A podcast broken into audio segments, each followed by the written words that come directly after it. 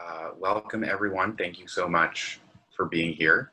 Uh, my name is Michael Fraud. I am the Assistant Program Director for Drisha. Thrilled to have you all here with us uh, as part of this class that we are going to be enjoying tonight on the Kapara of Yom Kippur.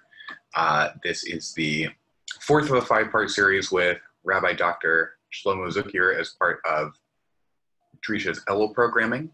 Uh, Rabbi, Zuckier, Rabbi Dr. Zuckier is one of our Drisha faculty members as well as a postdoctoral fellow in Jewish studies at McGill University. Uh, he's a recent graduate of Yale's PhD program in religious studies and of Yeshiva University's Kollel Elyon. Uh, this course has been focusing on the questions about how atonement comes about on Yom Kippur. Is it dependent on Korbanot? Does it still atone today? Does one need to observe the day of Yom Kippur in any particular way in order to achieve the uh, in order to achieve atonement? What do various pieces of this process tell us about the nature of the day of Yom Kippur itself? Uh, so tonight's class is going to build on some of the material that we saw last week in terms of the relationship between Yom Kippur today and Yom Kippur in the time of the temple, as well as uh, Yom Kippur, uh, or the Yom Kippur Korbanot, the sacrifices that were given uh, in ancient times that were part of Yom Kippur and how that interacts with uh, Yom Kippur today in a time where we are not able to offer those Korbanot. So, uh, Rabbi Zuckier, whenever you're ready, I think we can get started.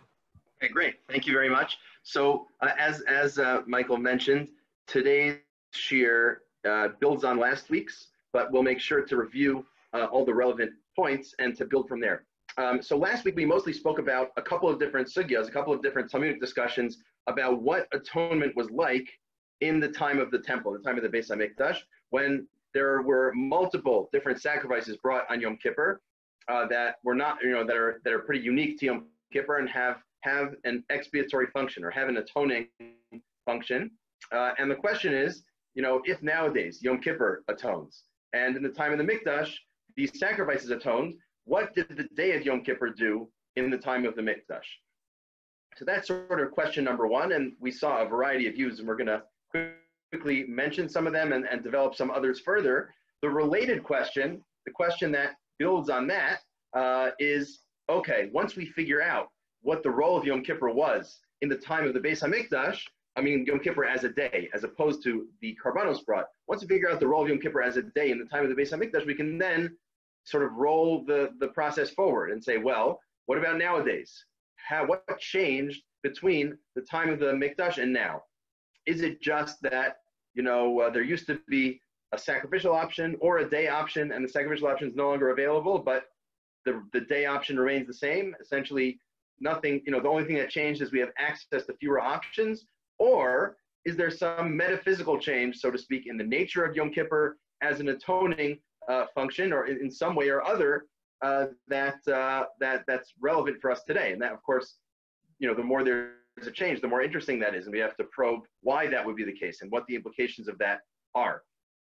So that's the big picture of what we're doing. And again, last time we we started getting into some of these issues. So if you look at today's handout, source number one, which I cut down a bit from last time, and it's the first, basically the first parak of Mishnah in Shevuos, and for whatever reason, the first parak there talks about uh, talks about different atoning sacrifices, different communal atoning sacrifices that atone for Tumas Mikdash V'Kadsha, that that uh, atone for uh, in, uh, defiling the temple with ritual impurity. We're not going to get into the details of that, but one thing that came up again and again with the various sacrifices of Yom Kippur, both the Sa'ir Hanasa bit Bachutz, the chatas that's brought in the Azara outside of the Heichal, and the Sa'ir Nasa Bifnim, the goat, the, the chatas goat that's brought inside the Heichal, inside the Kodesh, and the third uh, being the Sa'ir Lazazel, the Sa'ir Mishtaleach, the goat that's sent into the wilderness. All three of those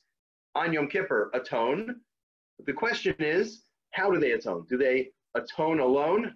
There's a nice rhyme to it. Or, uh, or are they are they functioning somehow with assistance from Yom Kippur? And we're not gonna we're not gonna read this inside, but if you glance at the sheets in source number one, you'll notice that on some of the atoning features it says Sayar Nasa Bifnim, Yom Kippurim uh, Tola, or Sir Nasa Bachutz, V'yom HaKippurim Mechaper. That it sounds like the offering, the sacrificial offering, atones along with Yom Kippur, Vi Yom Kippurim. Makes it sound like there's like a, a combination. The sacrifice itself isn't sufficient. It needs some, whatever you want to call it, metaphysical power, expiatory force of the day of Yom Kippur in order to work.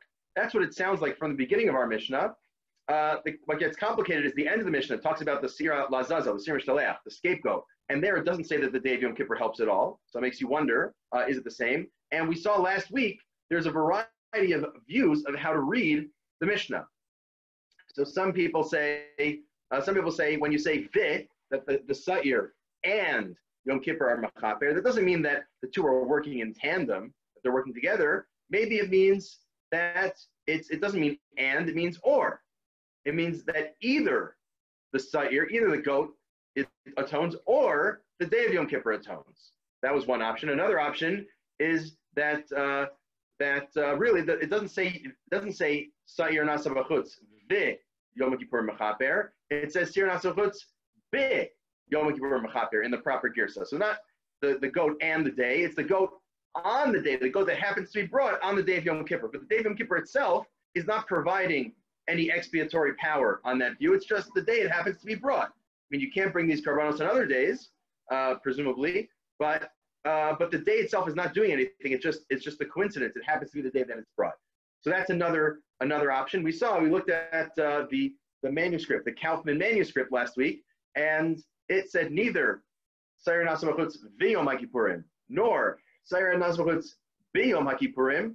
It actually just said Sayar Nasamachutz yom HaKippurim mechaper, which you said is pretty ungrammatical, and the sentence doesn't really work. But this leads us to be suspicious that maybe some alternate, here so, some alternate uh, textual versions were going around, and, uh, and that could explain it as well. So at the end of the day, we have three different views in reading that Mishnah as to what atones on Yom Kippur in the time of the temple.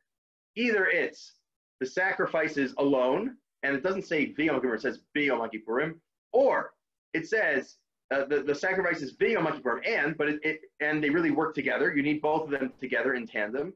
Alternatively, the third option is that it says Vi, but Vi doesn't mean and, it means or.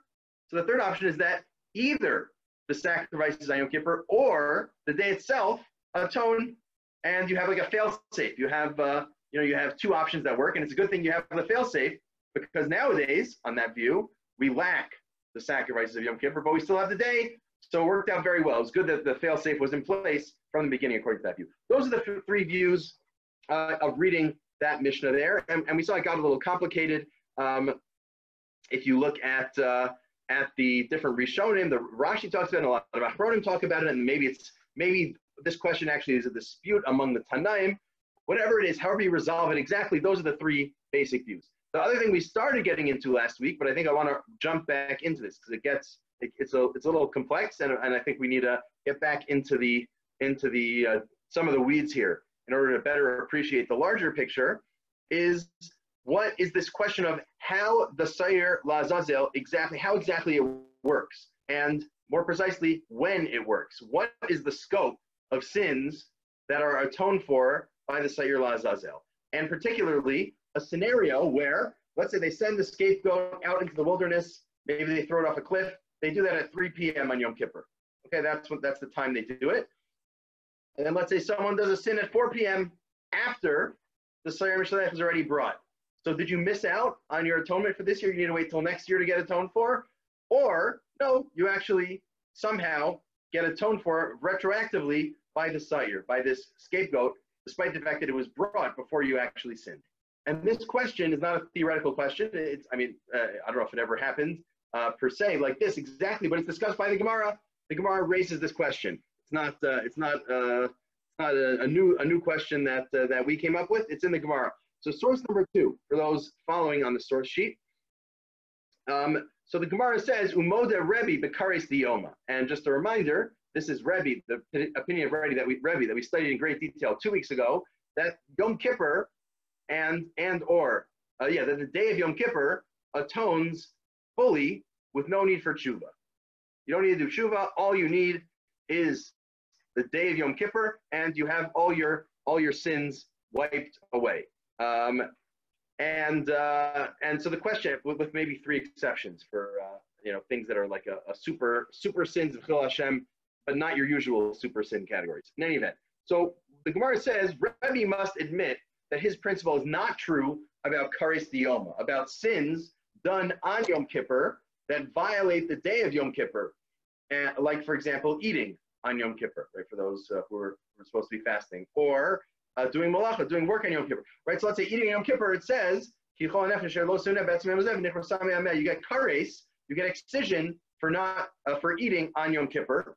You don't have, uh, you know, if you don't have a dispensation for health or other reasons. So um, how the question is, according to Rebbe, how would you ever get this punishment of kares for eating on Yom Kippur? Because as soon as you eat, you're immediately atoned because it's Yom Kippur, and on Yom Kippur you immediately get atonement for all your sins, regardless of whether you do tshuva, according to Rebbe. So we're saying Rebbe, and that doesn't, that can't be. Must be Rebbe has uh, an, an out. Rebbe has an exception to his rule. Usually you get atonement by the day of Yom Kippur for everything, except for sins that violate Yom Kippur itself. Kares diyoma. Let's say eating on Yom Kippur. Di'ilotei kares Yom Kippur, the Rebbe leslay. If that weren't the case, there'd be no scenario where you ever got kares Yom Kippur. You'd always get atoned immediately and now the Gemara raises all sorts of interesting scenarios, including one we talked about before, that would that are, are uh, proposed cases why of where you would get uh, excision uh, even within Rebbe's approach. So it says, Alam alom, maybe you sinned at night, and maybe Yom Kippur only atones during the daytime, not at night. Maybe that's an exception for Rebbe. Okay, fine. Even if that's a good case, you're saying that you can never get kares for eating during the day on Yom Kippur, according to Rebbe, that feels that feels wrong. It feels like if you eat on Yom Kippur, you should be getting kares. You shouldn't have an automatic out like Rebbe says. So what do we explain? Maybe you ate a bone and died immediately. Or maybe you uh, you eat right before sundown. There's no time to get atonement. You die immediately in the act while sinning, or the day ends while you're still in the act, there's no time for the day to come in and give you atonement. So Tosfos then comes in and says, uh, and says, you know, let's think about this scenario a little bit. Right? Let's say you're, we, ha- we could have another answer to the Gemara's question. If someone eats at 4 p.m. after the Sir Mishalech was sent out at 3 p.m., maybe that's the case where Rebbe would admit, usually Yom Kippur atones for everyone without tshuva. But that's only if you bring the sacrifices of Yom Kippur. And if you've already brought them, it's too late. You missed the, the Yom Kippur boat, and maybe you wouldn't get atonement. So let's quickly read Tosfos inside. And he said he makes the following suggestion. The Gemara can't, and it certainly doesn't, establish the case as what we just talked about, where you do your sin, you eat your you eat your food on Yom Kippur after having brought the scapegoat. The Gemara doesn't raise that case. Why not? Um, uh, it, it, wouldn't have worked to bring this case. Why not? Because the the scapegoat atones all day. Even if you bring it at 3 o'clock, it continues atoning after it's brought until the end of the day of Yom Kippur. That's Tosfos' starting point. Now they have a problem. But how can that be? We have a rule, and this is a pretty reasonable rule if you think about it. Sacrifices only atone for things that came before. That's the whole point. You do an Avera, and you bring a carbon to fix it. Not you bring a carbon in advance and fix all your future sins. We don't we don't have a concept of that. Um, maybe that's Har Nadarim, but that's a different thing. Um, right? There's no idea. You can't like get a dispensation for violating uh, beforehand. There's no such thing. You can get atonement afterwards, but this this case, he's sinning after the sire, after the sacrifice. So how can you get atonement in that case? So he says, the Amr Nafkamina Latuma Shir Bein Lazelazeh, fine. The Gemara discusses this principle earlier. Even if it's the same day, you still can't get retroactive tshuva. So how does he answer this? He gives three answers. Shani Sari Mishtaleach, Tichsibbe, Kiva Yom Hazeh Yichaper Aleichem Atar Eschem Kol Zechem, Mashma De Kol Hayom Yichaper. We have a special pasuk. Pasuk tells us Ki Bayom Hazeh. What does that mean, Ki Bayom Hazeh? How do we translate that?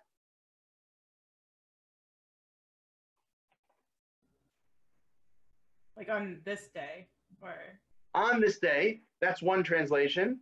Um, And uh, maybe that's what Tosfos means. Maybe Tosfos just says like it, the atonement is on this day, meaning on the whole day.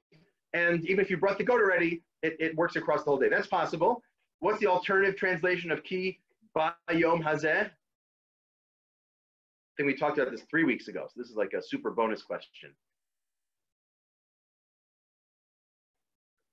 So it might be what they call the instrumental bet, the instrumental base, right? The not on this day, but with this day, using this day, by you'll get atonement using the day itself. Meaning maybe Tosfos, and this the Gemara and the Gemara, the Sifra uh, that we saw also three weeks ago, make this exact, exact drasha. By Yom Hazeh teaches us that nowadays, without sacrifice, the day still atones. So, so however, it's not exactly clear what Tosfos's uh, translation that pasuk will be, but he, it sounds like he's saying the fact that Yom Kippur is mixed in with the atonement of the scapegoat, of the Shemishaleach, that allows for the scapegoat to atone even after it's brought, to atone in advance, only because of the day, meaning the sire, the goat is ready, sent, but you have Yom Kippur for the rest of the day. So since it's a Yom Kippur atonement, it will continue to atone even after the, uh, the scapegoat is, is sent, after the offering is brought, so to speak.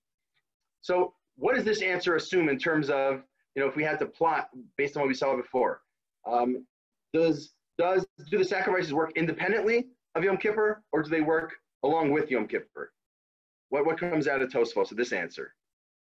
Right? Why would it be, again, let, let's think this through. If this were a normal sacrifice, it could never atone prospectively. It could never atone on the future. That doesn't make sense somehow the fact that this is brought on Yom Kippur by Yom Hazeh, it's on this day, the atonement can work prospectively. Why would that be? What, what would that indicate about the nature of the Sir Mishaleach, of the scapegoat, and its atonement? Right? why, why, would it, why would this be the exception? Just because you have some pasuk, what does that tell us? Why does it atone on the future? So I, I think the only way to explain it is to say that uh, that it's integrated into the day, meaning the atonement doesn't come just from the goat itself. It comes from some combination between the scapegoat's atoning power and the day's atoning power. They integrate in some sense, and how exactly we can think about it a bit more, we will. Um, they must integrate in some way, which is what allows for for this uh, you know prospective atonement, for atonement after the sacrifices, because it's not the sacrifice alone that's doing the atoning; it's the sacrifice integrated into the day as this uh, you know it's a package deal. It's not just the seer that's that's atoning, it's the sire on Yom Kippur. Together, those two factors that are atoning. So in that case, you're not actually atoning on the future, you're atoning on the past from the perspective of the day, right? The day is still ongoing and continues to atone. I think that's answer number one in Tosfos. So that in, implies that the day and the sacrifices are working together. Inamia, second answer. Ayom Atzmo, below Sire Mishtaleach, Mechaper, Ktsas, the Inkan Karis Gamur. Another reason why he doesn't, why we can't, the Gemara doesn't give this answer of the uh, sitting at four o'clock after the Sir Mishtaleach is brought is because you know what? The, the truth is the Sir Mishtaleach is I- irrelevant. It's ineffective after it's brought. But there's some, something else. There's an independent factor called the Day of Yom Kippur that atones not not you know not this not what he said before not answer number one that the day is integrated with the goat and they atone together. No, the day atones independently, but it doesn't atone fully. It's only mechaper ktsas, only partially atones, but it atones enough to, to prevent you from getting kares. You don't get the punishment of excision, so that wouldn't work for our sugya. And then he gives a third answer, skipping a few lines, vh mefarshim, Yom Kippur below legamre, or maybe the day of Yom Kippur atones fully in the time of the Beis Hamikdash, so you brought your Sarim Shaleach, great, you got full atonement, good. But you know what? You have in your back pocket, you have this backup, right? This redundant system that gives you full atonement twice every Yom Kippur, once through the Sarim Shaleach, a second time through the day. And, uh, and that's why that wouldn't be a good example in our Gemara. So all three of Tosfos's answers seem to imply that the day has at least some role in atoning in the time of the temple. Yes? So uh, that's that's one that's one perspective. That's one angle, and and the role that the day has varies here a little bit, right? There's three possible roles that the day may have. It may have it may function along with the sacrifices, like working in tandem. It might work independently and completely, right? It might do the full the full job by itself, or it might work independently but only partially, right? It might be only half effective, mechaper uh, in the time of the temple on its own, whereas the sire, the, the scapegoat, is doing the most, the full atonement at the time. So we'll pause here for any questions, but that's Tosfos's view, and uh, it's an important view. All all of the all of the uh, you know all of three of these opinions have some role for the day of Yom Kippur in the time of the temple. We'll see. Not everyone agrees to that. Questions, thoughts?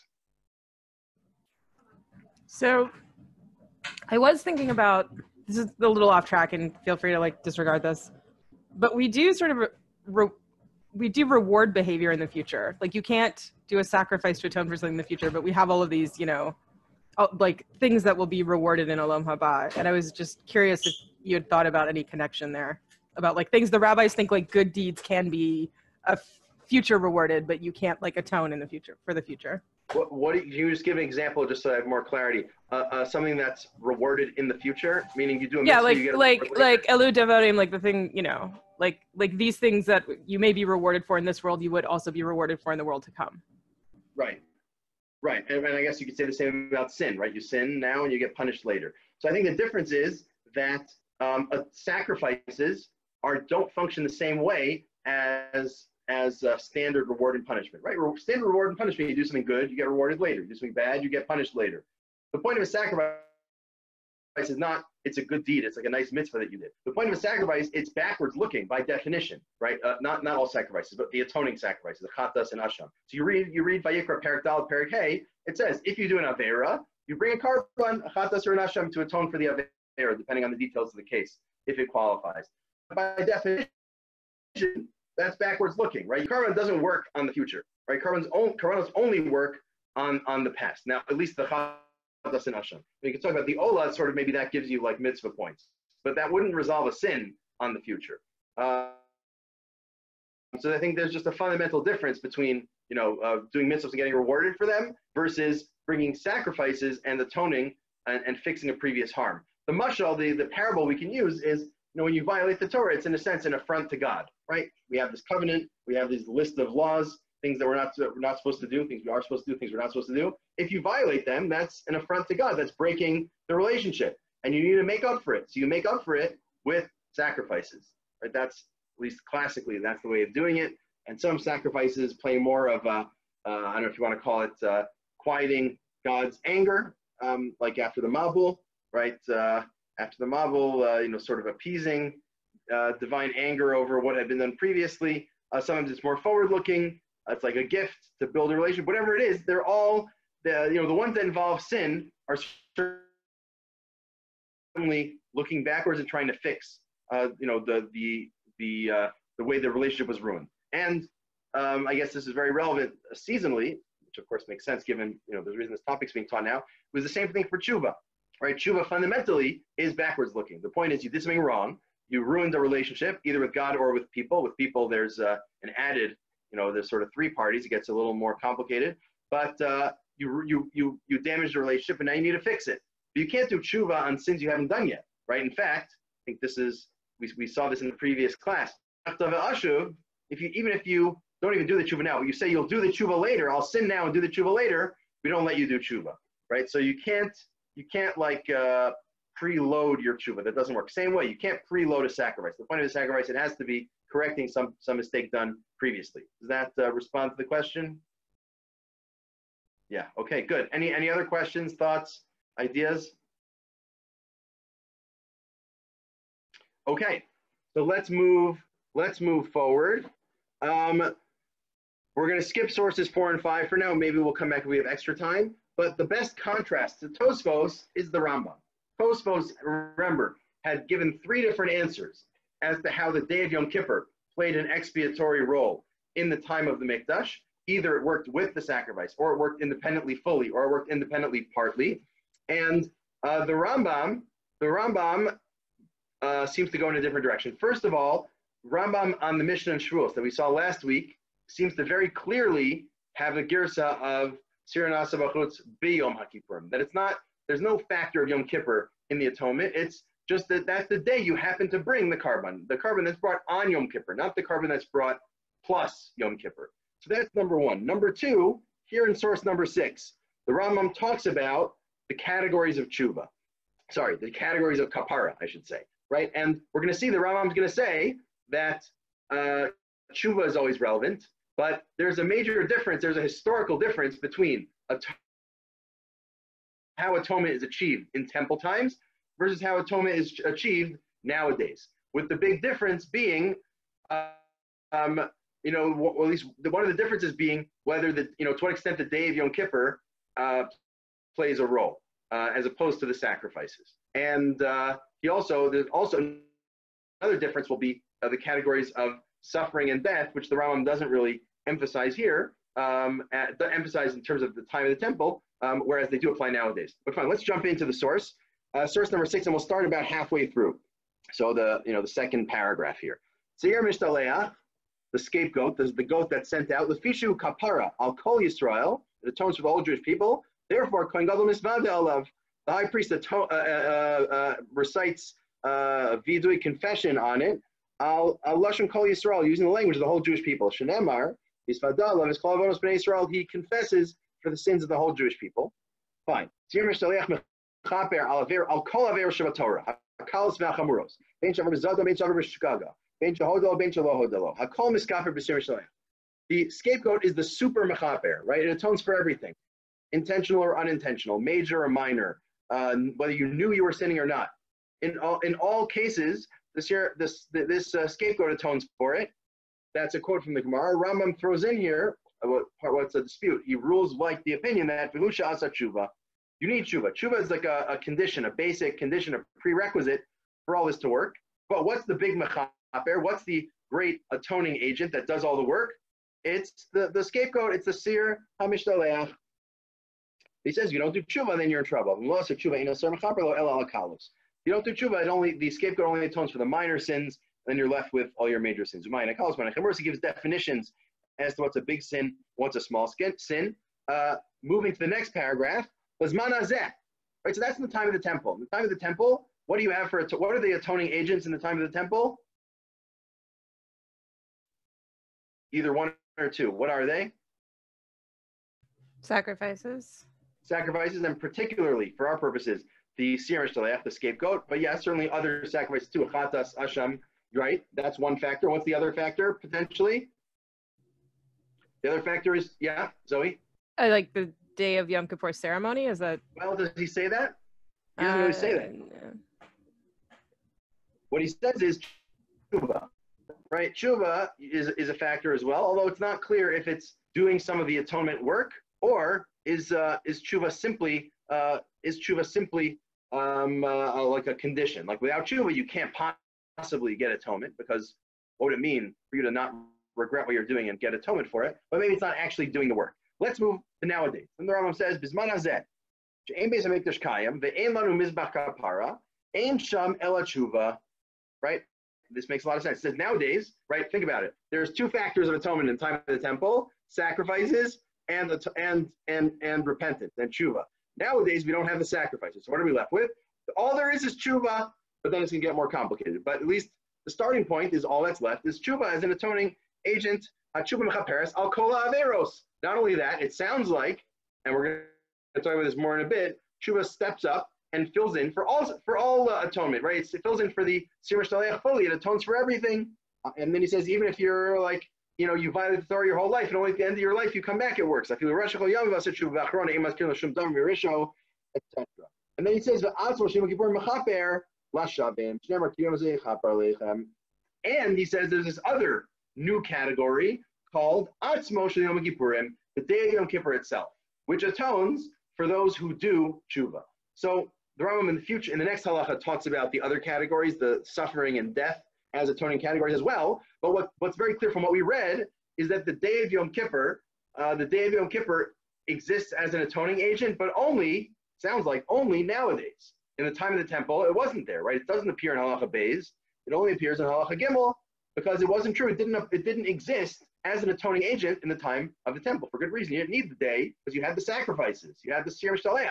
right? Which whether or not it's a sacrifice is a whole question, but it, whatever, it's like a sacrifice if it's not a sacrifice, right? So nowadays we have this new category, the day of Yom Kippur, but it didn't it didn't exist beforehand at all, and that's why on the Mishnah the Rambam does, doesn't have a girsa of V'yom HaKippurim. The day of Yom Kippur does not participate at all in the atoning process. It's sacrifices plus tshuva. That's all you need.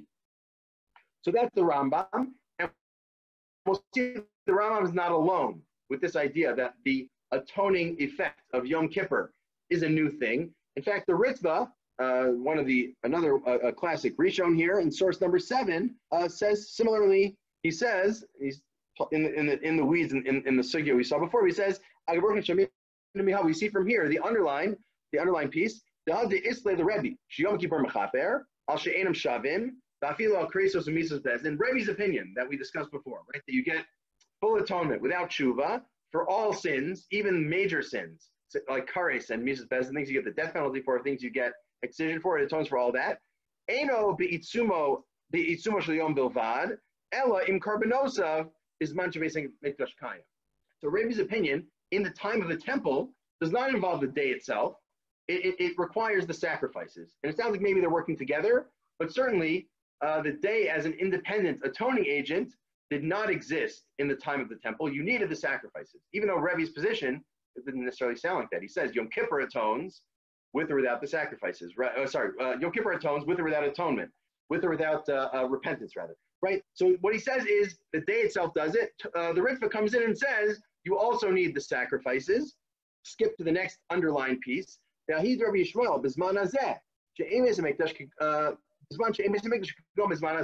Rabbi Yishmael's opinion that there's four categories of atonement: Shuva, Yom Kippur, suffering, and death. That opinion is talking about nowadays. Nowadays, Yom Kippur atones independently. But in the time of the, of the temple, it did not. You needed sacrifice in order for Yom Kippur to atone. So according to both the Ritva and the Rambam, there's a major shift in terms of what the day of Yom Kippur can do. In the time of the temple, Yom Kippur could not atone independently. According to the Rambam, it sounds like it did nothing. Only the Karbanos did all the work. According to the Ritva, there was some partnership between the day and the sacrifices, but both of them would agree that the day itself could not independently atone in the time of the temple, but to, nowadays it can. So on that view, you have to say there was some sort of you know metaphysical shift. The nature of atonement and the nature of the day of Yom Kippur uh, somehow shifted so that that Yom Kippur, the day itself, yields atonement now, whereas it did not independently yield atonement in the past. So I think that's pretty cool, right? Usually we're not used to, uh, you know, uh, usually like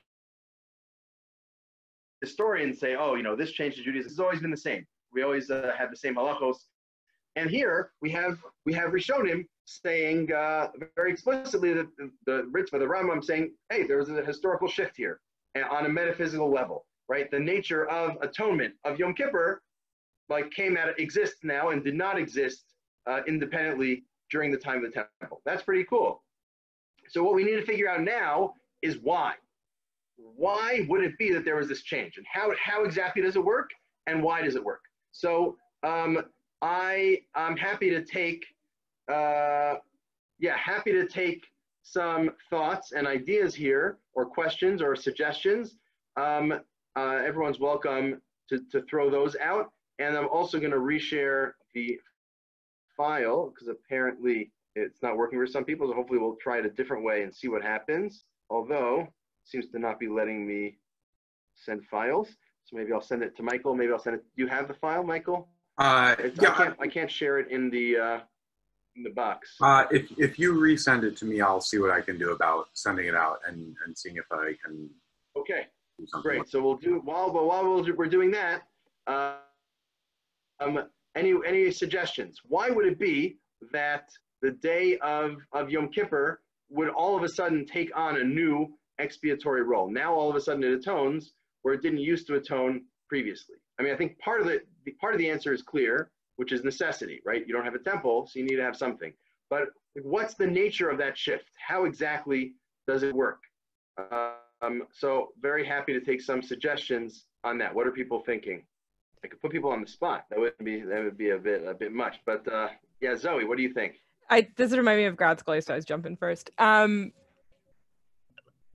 like I guess there's a like, did the day always have this power question, right? That's coming up of like back when we had back when you could actually do the ceremony. Like, I guess yeah, that's what I'm sort of hung up on right now. It's just like, what is the transference of like the day of Yom Kippur from the time of the temple until then when you can't do these things? And like you said, it was out of necessity, but there's also just a like what what um what role did this play did this did this day play maybe even with the temple like what all was were all of the ceremonies as described necessary in order to obtain atonement in the time of the temple because if not then like how can we get away with it now as it were?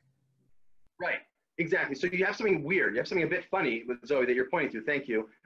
Um, which is if the system i mean like basic facts. Nowadays there's no sacrifice then there were sacrifices and everyone thinks that there is atonement now and there was atonement then. So either something changed or something was redundant, right? You can't have you can't have you know in like a perfect world the system never would change and nothing would ever be redundant, right? It's perfectly efficient system. That can't be the case here, given the basic input, you know, the facts that we're inputting, um, right? That the system is different than now, and yet we get atonement either way. So so it's not a fully efficient system.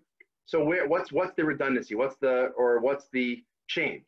Um, so I, right, I think that's that's a helpful way of thinking about it. And I think we saw when we studied the Mishnah, there's a couple of views. One view is that there's this massive redundancy in the time of the temple. Right, you have either sacrificial atonement or the day atoning. Both of those exist at the same time. And uh, nowadays we just lost one of the options, but the other option is still fully in place. Nothing changed really. There's just this pragmatic uh, inability to do sacrifice, but the, the nature of the atonement of Yom Kippur didn't change at all. Right, so that that view is uh, you know, it, it, has the upside of not assuming change, assuming that's a good thing, and it has the downside of uh, of redundancy. Like, why would God say, you know, it foretold, you know, uh, you know, uh, the system was set up assuming that there would be a destruction of the temple or something like that.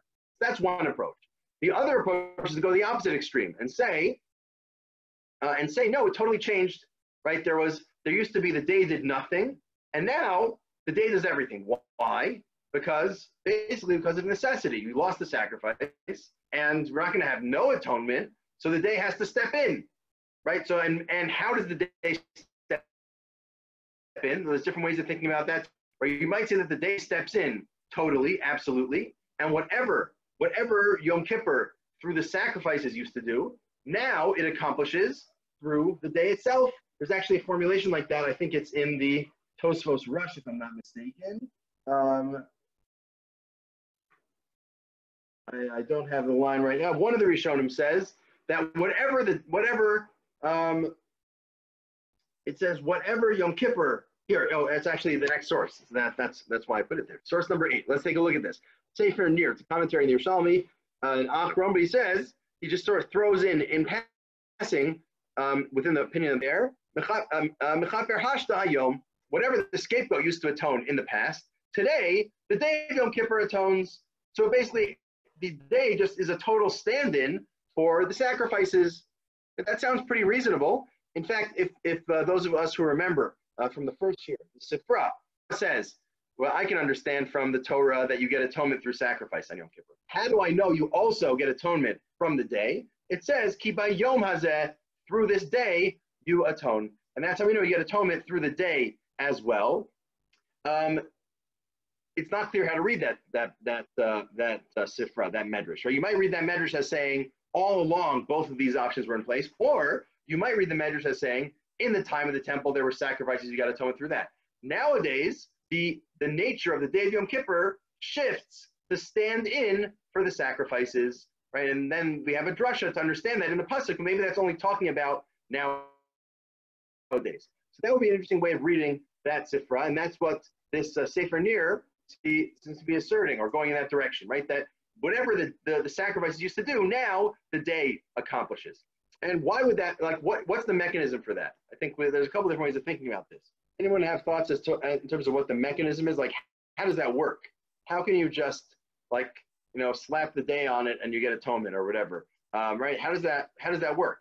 It's not the same as the sacrifices, right? Any suggestions on that, or should we look at one of the sources, or what, what do people want? Okay, we'll look at some sources. So the the Kavod Chachamim, another commentary in Yerushalmi, he makes an interesting point. He says, um, he talks about, he's trying to explain, we saw this a bit before, the idea that the night of Yom Kippur might not atone. He's trying to explain why that would be, right? Why would it be that the daytime of Yom Kippur atones nowadays, but not the nighttime? Why would there be a difference? He says, the Efshar, this is a, a bit into the underlying part, to who my, my time, she'alkol panim,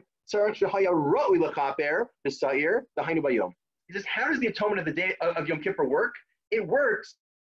It works. Well, he first says it works only in times when you could have brought the scapegoat, right? So if it's daytime hours, when it's uh, you know you're eligible to bring the scapegoat, then Yom Kippur atones. If it's nighttime hours, when you can't bring the scapegoat, Yom Kippur will not atone. But what's the logic for that position? What's the what? What is he basically assuming? for this to make sense, right? Why, why would Yom Kippur only atone at times that one theoretically could bring the scapegoat? I think the only way to understand it is that he views Yom Kippur nowadays, it's not like the day itself atones like somehow the day qua day. It's the day, the day is a virtual Sir Mishtaleach. Yom Kippur nowadays, it's not just the day of Yom Kippur. We added in, we sort of have this virtual scapegoat that, that, that happens all day sort of, uh, you know, uh, Yom Kippur nowadays is is a series of uh, is just one long period of as if we're bringing the Sir Mishtaleach at every moment or something like that. Um, and for that reason, it atones. It atones not as the day, but it atones as a pseudo or as a virtual Sir Mishtaleach. Right? We're we know all about virtual things. We're on a we're in a virtual room right now. So right, why can't Yom Kippur be a virtual a virtual scapegoat? And that's what it is, and that's how it works. That's one way of understanding it. The, another way of understanding is to say, no, it's not that the day is a virtual scapegoat. It's just that the day's nature takes on, on this expiatory function. It's not like it's reliving the sacrifice. It's working totally independent of Sir. Someone who takes that second view, that it actually works differently. It's not like it's not like a pseudo. It's not like a, a you know a virtual sacrifice on Yom Kippur. It's the Yom Kippur itself that functions to atone. One person who makes that point is uh, the Rav, Rabbi Joseph B. Soloveitchik, in his Al HaTshuva. I think I have it here, both in Hebrew and in English. He has a very interesting idea. He wants to say that the nature of atonement through Yom Kippur as a day and the nature of, Yom, of atonement through the Sir Shaleach are actually totally different from one another. So he says, he has a, a reading in the Rambam to, to make this point.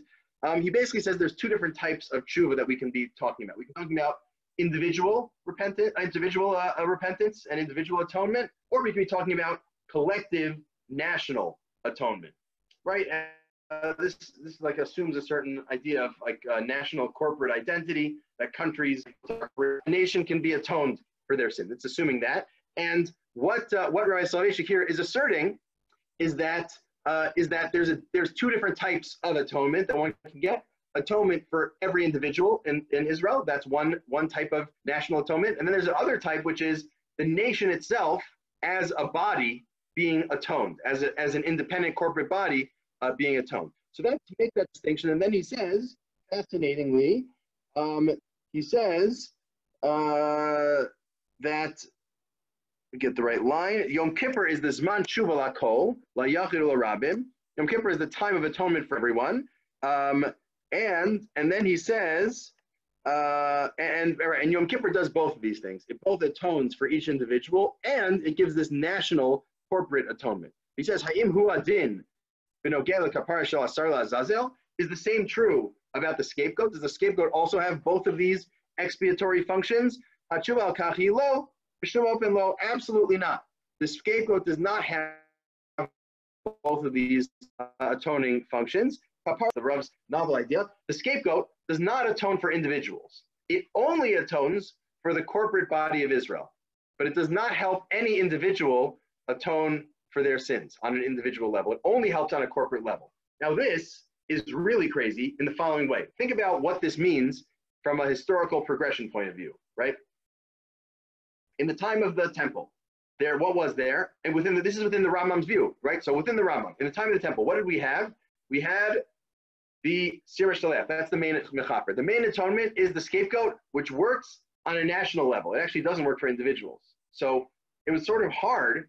There was no, there was basically no free lunches in the time of the temple. There's no like automata. You had to earn your kapara. You had to you had to bring whatever sacrifice and do whatever you you know whatever you had to do. You couldn't just rely on and do a lot of tshuva. You couldn't just rely on the scapegoat for your own tshuva. That only works for national corporate tshuva. Nowadays, we don't have the Sir Mishtaleach. Instead, we have Yom Kippur. According to the Rav, Yom Kippur atones more broadly than the Sir Mishtaleach. Yom Kippur now atones for every individual.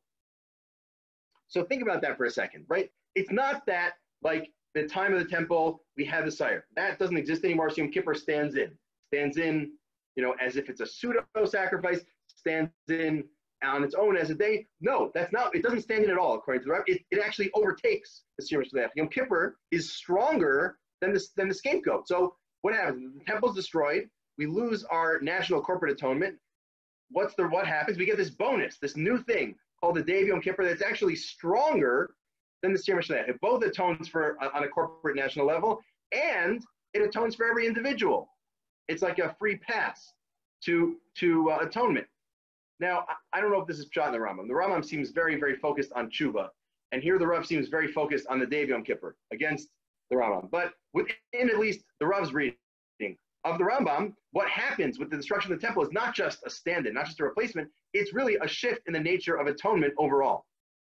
Essentially, I think the way the best way to explain this, God looked at the world and said, you know, I'm dest- I just destroyed my temple the second time. The people are not not so good at keeping the Torah. They can't really keep this together. I make it easier.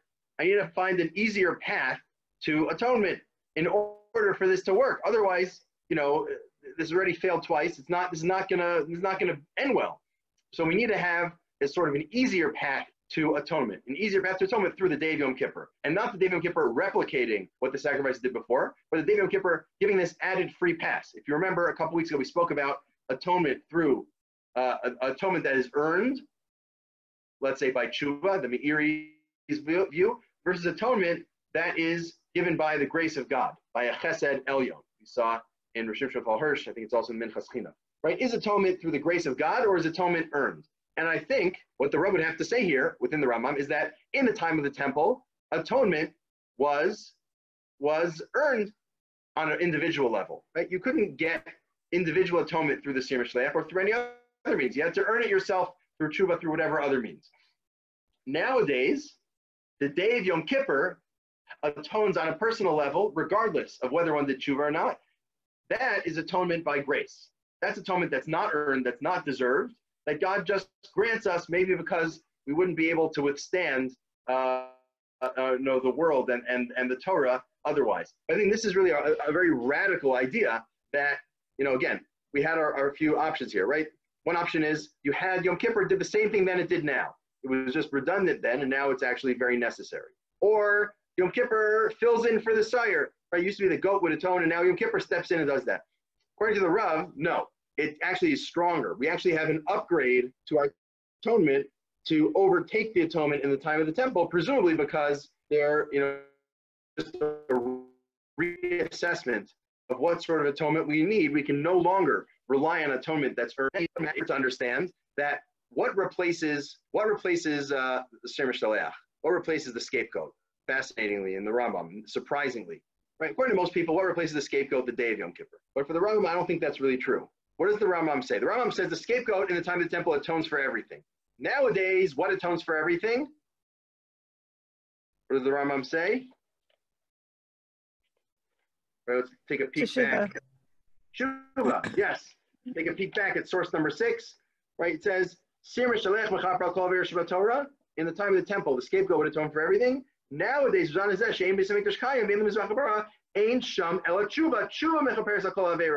Nowadays, uh, repentance atones for everything. So I think the way the way one can read it is sort of the opposite of the Rav, is that according to the Rambam, actually, in the time of the temple, the scapegoat was an easy out. was was a it was easier to you can just get your automatic atonement for everything just by the sacrifice being brought. Nowadays, the main thing, true, the day of Yom Kippur does do some things, but it's not it's not the ultimate atoning factor anymore. Now, instead of this, you know, in the time of the temple, the Sir Mishalech was the main atoning factor, and and Tshuva was secondary. Nowadays, there's no more Sayer. Tshuva moves up to first place, and Yom Kippur is now the secondary atoning factor. So you, if you read the Rambam that way, which I think is very compelling, it actually comes out that the opposite shift happens. The opposite of what the Rav said. That in the time of the temple, the primary atoning agent was automatic, was by the grace of God, was the Sir Shaleach. Nowadays, we don't have that uh, that uh, privilege of just relying on the Sir Shaleach. We have to earn our tshuva. The main thing is earn our kapara. The main thing is tshuva, and without tshuva, you you know you, you don't get too far at all. It's not like the Sir Shaleach would give you stuff for free uh, and give you a lot if you just had tshuva. No, nowadays Yom Kippur plays some role, but it's a relatively minor role. The main role is through tshuva. Tshuva meaning earning your atonement. That's the way uh, atonement works nowadays. So I thought really two opposite ways of reading the Rambam. One based on the Rav, one based on I think the simpler meaning of the Rambam, uh, and both of those portend a real shift when the temple is destroyed. Either we shift from earned atonement to atonement by grace, or vice versa. We shift from atonement by grace to earned atonement. Um, but it seems sees more of a rupture in terms of the nature of the metaphysics of atonement with the destruction of the temple. Any thoughts, comments, ideas, uh, theological objections, or or whatnot uh, to uh, to what we've seen? I have a question. It might be like jumping a few steps though. Sure, go for it. Um, just in general, I forgot whose opinion it was about the the fact that now there's like this radical change in the day of Yom Kippur. So then, is that to say that that's permanent? Like, if we were to go, like, if the temple were to be rebuilt, that the day would still take prominence? Because it seems like, I mean, there's so much that isn't known about like the future, but it seems like this like drastic change wouldn't necessarily be kept of like the day taking such prominence. That's a very interesting question. Um, so I think it may depend a little bit on the view here, right? If you take it on the views that essentially it's you know Yom Kippur, the day of Yom Kippur takes over for the sacrifices due to necessity. You don't have the sacrifice, you need something, so the day does it without the sacrifice. On that view, probably once you rebuild the temple and have the sacrifices, assuming that all happens, um, then you'd then you'd go with the sacrifices. The day, you know, the day isn't necessary anymore. The only reason for the day was a stand-in. It's like a backup. And uh, if you don't need the backup, you go with the original thing. Whereas what we were just seeing, these two views in the Rambam, that there was some like metaphysical change in the nature of atonement in the world, either you know moving in one direction or the other, um, then it's really an open question, right? You rebuild the temple. Does that mean that people are now fully deserving?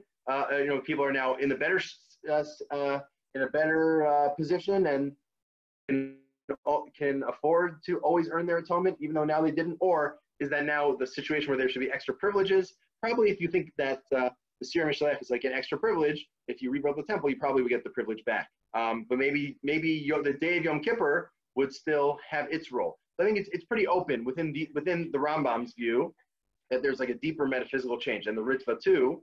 It's pretty open as to what the future is. I don't I don't know if there's a clear answer. Whereas on the views that that uh, we saw, like the uh, you know the commentaries on the Yerushalmi, that whatever the, the the sacrifice used to do, now the day does, and it only the the sacrifice and the the day of Yom Kippur only works during the daytime because it's like a it's like a virtual korban. On those views, it really seems like once you have the real thing back, you'd you'd go to it.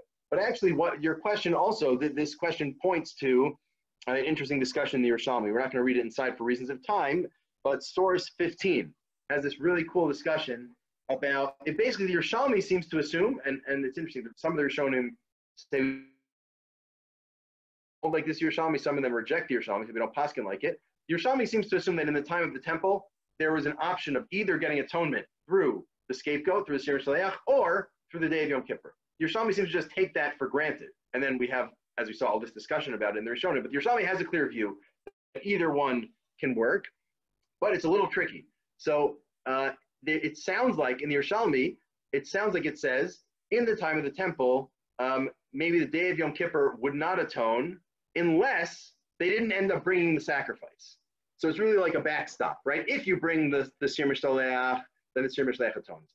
If for whatever reason you know, you I don't know, there's a goat shortage, or you know, you uh, the goat gets lost, or whatever it is, you don't end up bringing it. Then, lucky for you, what the last moment of Yom Kippur on this view, um, boom, Yom Kippur atones for all the sins instead of the scapegoat.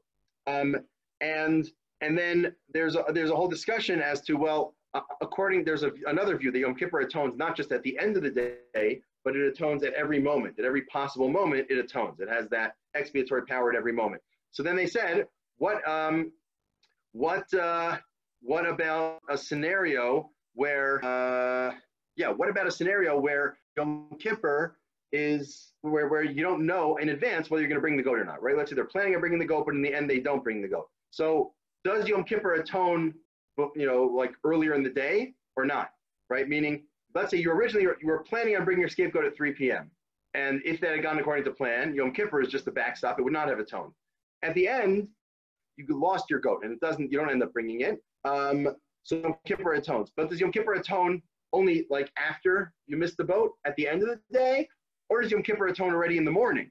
So that sort of depends on whether God knows the future or not, right?